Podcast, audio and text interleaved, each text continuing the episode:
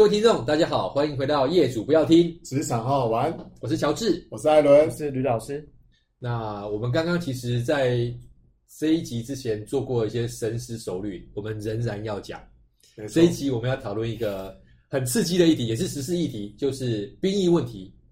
那毕竟这个最近通过的兵役要延长嘛？对。好，那呃，刚刚吕老师其实他有一个问题或一个情境啊，就是当然在学校，学生也会开始讨论到这个议题。虽然说现在的大学生应该或是现在的研究生应该不会遇到，对对，但是他们可能对这个议题也还蛮关心的。对。好，那我们是不是请吕老师分享一下？哦，好。呃，其实很多人就会聊，就说，呃，老师我要去当兵这件事啊，就男生的话都有。那以前的话，当兵四个月，对对吧？那我都会聊，其实四个月真的学不到什么东西啦，坦白讲。嗯嗯。或是根据我自己当兵一年十个月的经验，我觉得你这四个月如果拿去当替代役什么的，我觉得可能还还比较有趣一点，还比较有收获一点。对。好，那特别是我当兵的经验，其实当兵是一个对我来讲是一个很棒的经验，我必须回头这样讲。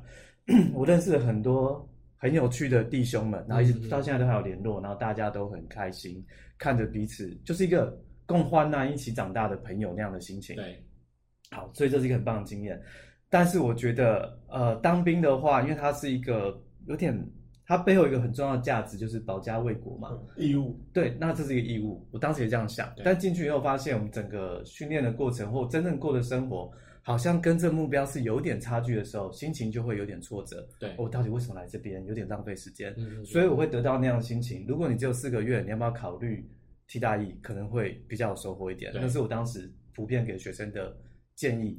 但是近期有很大的改变了，包含疫情拉长了，包含一些训练的内容，包含他们一些待遇都改变了。所以这件事情就可以重新再思考过。也许当兵会变成一个。还蛮重要，大家都应该要去做的。也许保家卫国这件事情，也许 link 的更好一点的，我会这样想。对，是的，呃，就刚刚吕老师所提到的，因为毕竟我们在场三位都算是既得利益者，毕竟我们也都当完兵了，这样叫既得利益者，算既得利益者就不用不用再当兵了嘛。我现在去当兵，我当一年啊，以前当比较长了，这样算既得利益吗？因为我马上想到一句那个呃，美国名将麦克阿瑟的一个名言啊，他是说。当兵，你如如果说再给他一百万，要再去当一次兵，他不愿意。对。但是如果说你给他一百万，要抹去他这这个当兵，特别是新兵的时候的这样子的记忆，他也不愿意。这是蛮真实的，大家都这样想哎。所以说，对于我为什么说我们说，我说我们是既得利益者，是因为我们经历过了。那至少在目前有生之年，我们应该是不会再需要经历一次。那由我们的角度来探讨兵役该不该延长的话，那其实。讲的难听点，跟我们关系不多。不过从今天我们想要切入的角度，训练的角度，我们觉得的确是有可以讨论的空间。嗯，那一谈到这个呃训练相关的话，那艾伦其实在训练这一块其实也蛮久了。那特别呃从他的角度来看的话，以色列这个部分是不是有一些可以借鉴的地方？呃，我会先从我的角度出发哦，因为。我服兵役的这个军种跟两位不太一样哦，嗯、各位两位是陆军，我是海军。对，海军其实是技术军种，所以叫技术军种，是我们船上大概有八十几位，大概三分之二都是志愿役。所以其实技术军种意思是说，你要让一艘船能够出得去，你的训练要非常非常扎实。对，而且它可以学用接轨，比如说退伍之后，你可以有机会能够。去海巡署服役，嗯，你有机会可以接触到航轮兵通这种呃船的这个角度，因为大部分能够当海军的都是你是海事学校的，啊，再来就是海洋学院毕业的，或是海洋大学，所以其实他们当初能够呃从事这样的教育，就是为了要能够上船去服务，嗯，对，我不管是跑商船、跑渔船，所以他能够来到海军，能够让这艘船。能够快速的移动，能够移动到呃想要去的地方，它都是非常需要很多的训练，对，而且是扎实的训练，对。所以我很庆幸我没有太多的跑步，没有太多的刺枪术，而是在真的去了解到怎么样让这艘船能够在海上能够顺利的航行，对。哦，包含什么呃机械上面的操作、雷达上面的运用、海航海海图，甚至驾驶这艘船需要用的技能。所以为什么我会用这个角度来提到是，一个东西能够被用得到，训练是非常非常重要的。对，那这个训练能不能有效，那取决于它能不能呃能够真实的用在情境当中。对，为什么刚才提到这个乔治会提到有关于以色列的借镜哦？我记得在几年前，在每呃每年都会有一次的这个训练的大会哦，是美国训练大会在台湾举办。那我最喜欢去听以色列的这个学者，嗯，来来演讲哦。为什么？因为以色列其实跟台湾的角度很像，其实国土都不大哦，然后这个男生女生哦都必须要服兵役，这是他们应尽的义务，因为必须有呃，因为旁边有阿拉伯国家，所以他们必须保卫他们自己的国家。其实跟三四十年前的台湾的思维是非常非常类似的哦。那其中我记得有一个点是，呃。呃，以色列的这个这个教授，我们底下学者问他说：“哎，你们也要当兵，我们要当兵。哎，那你们这么以色列是这么多创新思维，甚至新创公司最发达的一个国度，你们怎么在训练你们的学生，或是训练你们的阿兵哥啊？”他说：“呃，基本上，呃，我们的军人哦，因为她是女，她是女教授嘛，她也当过兵。嗯，他说我们训练这个军人哦，很有趣一点是。”当我们要攻下一个山头或一个目标的时候，这个指挥官都会问底下的部署、部署或弟兄说：“哎，你们怎么？你们想要怎么攻？”嗯，而不是台湾说：“你就给我把它攻下来。”嗯嗯，呃，不惜的死百人、死千人、死万人。嗯，所以其实这样跟对我们前几集谈到的目标导向是有短期的目标、中期目标、长期目标，是大家一起共识讨论出来的，所以他不会花费太多的。人力物力上面的资源的浪费，对，而是能够集体有共识，觉得能够达成这个目标。嗯嗯，如果攻不下来，我们可以换个方式。没错，所以这蛮有趣的哦。这第一个，第二个是后来我们呃在底下听课，又有一个呃公司的这个人资的高高级主管就问了一个问题，说：“哎，那你们怎么教育你们的孩子？”哦，他就提到说：“哦，在台湾，或许你们的思考模式是到学校都会问说：‘哎，你问了？’哦，他是这样问的。”这个，呃，台湾的孩子哦，去学校学学东西，父母亲会问说：“哎，今天你你在学校学到什么东西呀？”嗯，那反观以色列的教授会说：“哦，我们不问我们的孩子学了什么东西，我们会问孩子说：‘你今天问了老师什么问题？’对，哎，蛮有趣的哦。对，那回归到训练的这个有效性跟训练的整体结构是为什么要训练？这是我们最常遇到的问题是坏。为什么你要训练？你训练什么？嗯嗯，可以达到什么目的？对，回归到跟兵役开始有一些些不是这么强相关，是训练有没有效？国外的界定能不能让我们能够以此为界，能够让目标更能够一致，能够快速、能够长久的达到目标？我觉得这是今天我们在谈论的主轴。嗯，哦，这是我的看法。嗯，从以色列界定来看，训练效果。回推我自己的军种是海军，我们在船上，呃，当然还是会有一些时间上的浪费，但是或多或少，我觉得我们学到的东西是真的是可以技术导向，对，能够用在工作当中，能够让自己活得下来的工具，对对，而不全然只是会让人家觉得是浪费时间。但是你让我再选择一次，我还是觉得，呃，如果再次选择，如果可以不要当兵该多好。但是回过头来，那个经验是一辈子。呃，都会在我印象当中非常非常深刻的经验。是是是，嗯，了解。确实哦，这个是一个相当矛盾的议题啦。就是我们大家都知道它很重要，但是愿不愿意再当第二次，我相信每一个人心中可能有不同的答案。嗯，那刚刚艾伦其实提到了，在 HR 专业当中，我们在进行一个课程的时候，呃，当然最重要的是这个训练移转，它有没有办法实际的展现在。呃，把这个训练的成果展现在工作，亦或是在这个保家卫国。我们讲以兵役来说的话，它其实很重要的。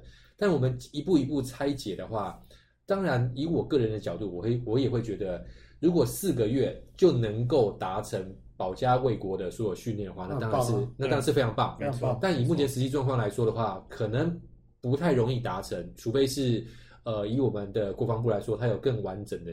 规划。对，那另外也牵扯到一些跟上一集所谈到的议题，是我们现在的年轻人他更需要完整的沟通，就是这件事情，没错，对于国家来说有什么样的目的，对于我个人来说又有什么样的目的？嗯，那最好的、最完美的状况就是能够把这样的目标目的性讲清楚。当然，我们先不提一些意识形态的东西，因为当然每次涉及选举这个东西就会变得比较明显一点。我们撇开这个不谈，我们单纯以训练论训练来看的话，呃，唯有把这个训练的整个架构炸开，把整个需求评估完整，那再来进行相关的安排的话，我们才能够确保我们这些所有参与这个兵役的役男，第一个他在结束之后，他是具备。基本的保家卫国的战斗能力，对，跟第二个，我们也才能够来提来谈后续怎么样定期的透过一些回训。那因为以兵役的回训来说，就是教招嘛，没错。透过一些回训，让他们能够达到一些充电，能够得到一些知识资讯的更新，以确保说他的这个保家卫国的战斗技能不会因此而降低或消散。那、嗯、这是我个人的观点啦。嗯，那不晓得以于老师来说的话呢，以学校的观点，或者说以非企业的这个。训练的角度来说，有没有哪些其他的提醒或建议？哇，这一题糟糕，没准备。刘老师，刘老师有听过 ROTC 吗？其实这个东西推行很久了，就是在过往二十十几二十年大学的什么呃训练团，对，训练团就是说他在大学能够经过寒暑假的受训之后，他等于是服兵服完兵役。然后等于是军校，然后就会终身制。打断一下，不才在下我就是第一届的 ROTC 的的逃兵。啊，那其实这个讲起来有点汗颜啦，因为那个时候的决定是在我们在那个年代大一升大二的暑假会去成功岭。对，好，那完毕之后呢，因为刚好他就是第一届提这个制度，听起来很完美，而且当下我会觉得我是被说服的。嗯，他那个状况是。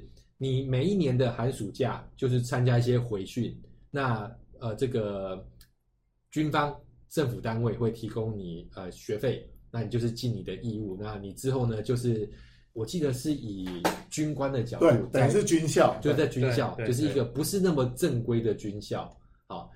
好，那但是呢，考量到大学的生活非常的多彩多姿，所以说呢，我签是签了，但是后续我就没有呃把这个流程给走完。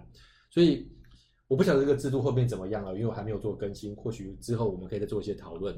啊，我提一下好了。我觉得我比较像正常人，你知道吗？Uh -huh. 就跟刚刚那个那个乔治谈的，我们都在升大学那个暑假去，然后超不爽啊，头发就被剪掉了，对，就是一个光头，一个很帅的头发，对，我们光头。我们去去大学，要展开一段新的生活，结果大家丑丑丑的样子，然后学长也在笑啊。嗯那个就是就是新生嘛，所以那整个经验都非常的差。那当然新训还可以啦，反正就是过团体生活被练身体嘛。我觉得那一段我就反而觉得还不错。对对，当然很不开心，因为你的自由被剥夺了。所以整个负整个整个从成功以下以后，对于。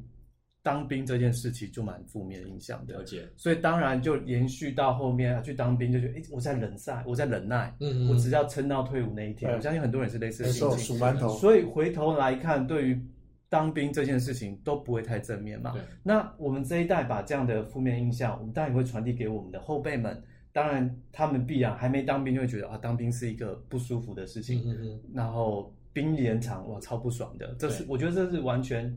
可以体谅他们的心情的，但回过头来讲，我们拉高一个层次，今天其实站在国家的角度，我们就是需要能够有保护、保卫自己国家的力量嘛。如果大家都不去，大家都不愿意去做的时候，你的国力就变得很弱，你就被欺负啊。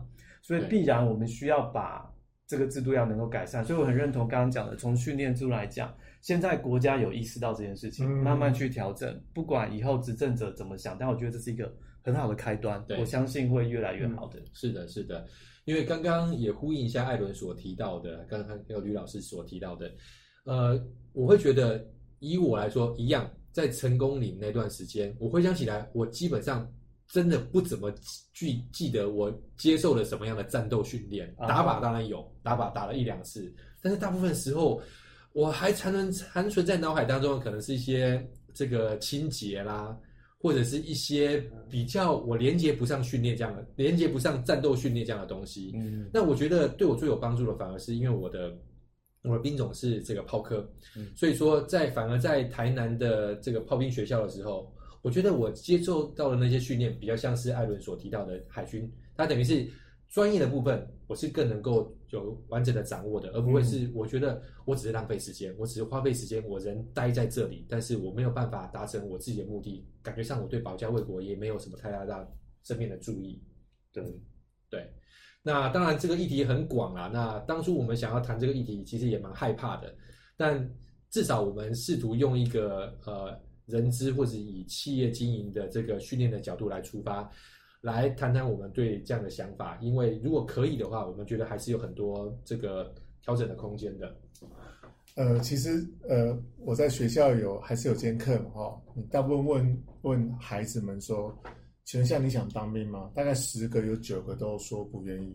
其实大家呃情有可原的知道为什么不想服兵役，第一大部分是浪费时间，第二部分这个短短的四个月或是未来可能一年，他其实在人生的。呃，这个职场当中，基本上时间不长不短，但是你你时间浪费，它就浪费。嗯，但是如果假设它更有目的性、主轴性，比如说第一个薪水是拉高的，再过来职涯是可以延续的。嗯，那你必须可以告诉他在里面可以学到什么东西，不管是呃体能的强健也好，或者说未来你可能针对你未来的职业是有协助帮助的。对，其实他会有更目标导向。对于孩子们来说，他其实。呃，不满意但可以接受，因为毕竟他是呃体制内的这个训练，他呃不像在家里这么舒服，对，而且环境上面来说并不是这么这么的对呃舒适，嗯，那呃大多数我在我的印象当中，呃兵役很多时间都是像刚才乔治提到的清洁啊、环境内务啊、打扫家里啊，对，甚至可能是这个修筑房子啊。其实说实在，对于兵役来说，我认为短时间更有效的、更聚焦的能完成它。兵役它是一个 turn，会是一个，我认为它是一个呃重要的一个阶段性任务。嗯，但是如果如果目标更明确，训练更有效，能够以他国的经验为主，甚至未来可以否职涯来讲，是一个很好的帮忙或借鉴。对，这个我觉得大家的这个呃期待的心或是。被能够被接受的心会会能够呃更更主观能够去接受这个事实，对，这是我的看法。确实，我想提一个，就是回头来想，其实当兵的时候有一些收获。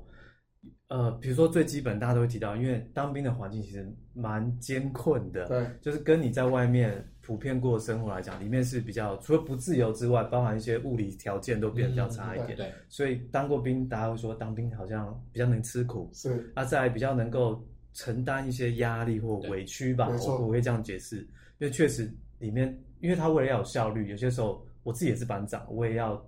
背执行带，有些时候我都很凶。嗯、我知道那背后的逻辑是什么，你必须要这样才能有效率的去带领这些人。但是也因为你想通这件事情以后，以前在学校那样的的氛围跟社会上面最坏最严厉可以到什么样的状态，你看得到。嗯、以及再来就是说，你会在当兵里面各种三教九流都有社会化，你会看到一个更真实的一个世界。嗯、那你不像永远都像你以前在学校跟你的同学，大家差不多背景，讲话简单讲，大家听得懂。你在那个环境里面，你要学会用不同的方式跟这些人沟通，然后达到你的任务的目的。对对，这是一个很棒的学习。是的，是的。当然，我们对我们来说的话，当兵还是有它的正面的注意，它有一些能够积累的东西。那我们所期待的是，呃，无论它的制度怎么样改变，它永远有更好的调整的方向。特别是对于在场三位，我们都已经当完兵，我们是有更高的期许的。那当然，对于我们的这个小孩来说的话，我们也会希望是说，当他真的需要受到受兵役、服兵役的时候，他能够受到无论是更完整，或者是说更专业、那更有效率的方式来达成。一方面是他个人的成长，他的社会化的历程，跟同时也达到那个阶段保家卫国的效果。那这是我们所期待的。对，真的不用怕啦。然后一年嘛，怎么样都会比我们这一代，我觉得会过得更更好，或者说训练会更有意义。对，对我我当两年，对，哦，你两年，学长，对不对？各自有各自不同的兵役，这也是呃，当完之后会发现，可能我们女性听众包含一下，但是这个对于所有的当完兵的男性伙伴来说的话，这可能是一辈子都可以遇到就可以聊到的议题。是，当聊这议题的时候，请多多包涵，毕竟它也是我们这个生命经验当中的一部分。好，针对兵役的部分，我们暂时就先聊到这边，就是以上本期的内容。我是乔治，我是艾伦，我是吕老师。好，我们下次见。好，拜拜拜拜拜。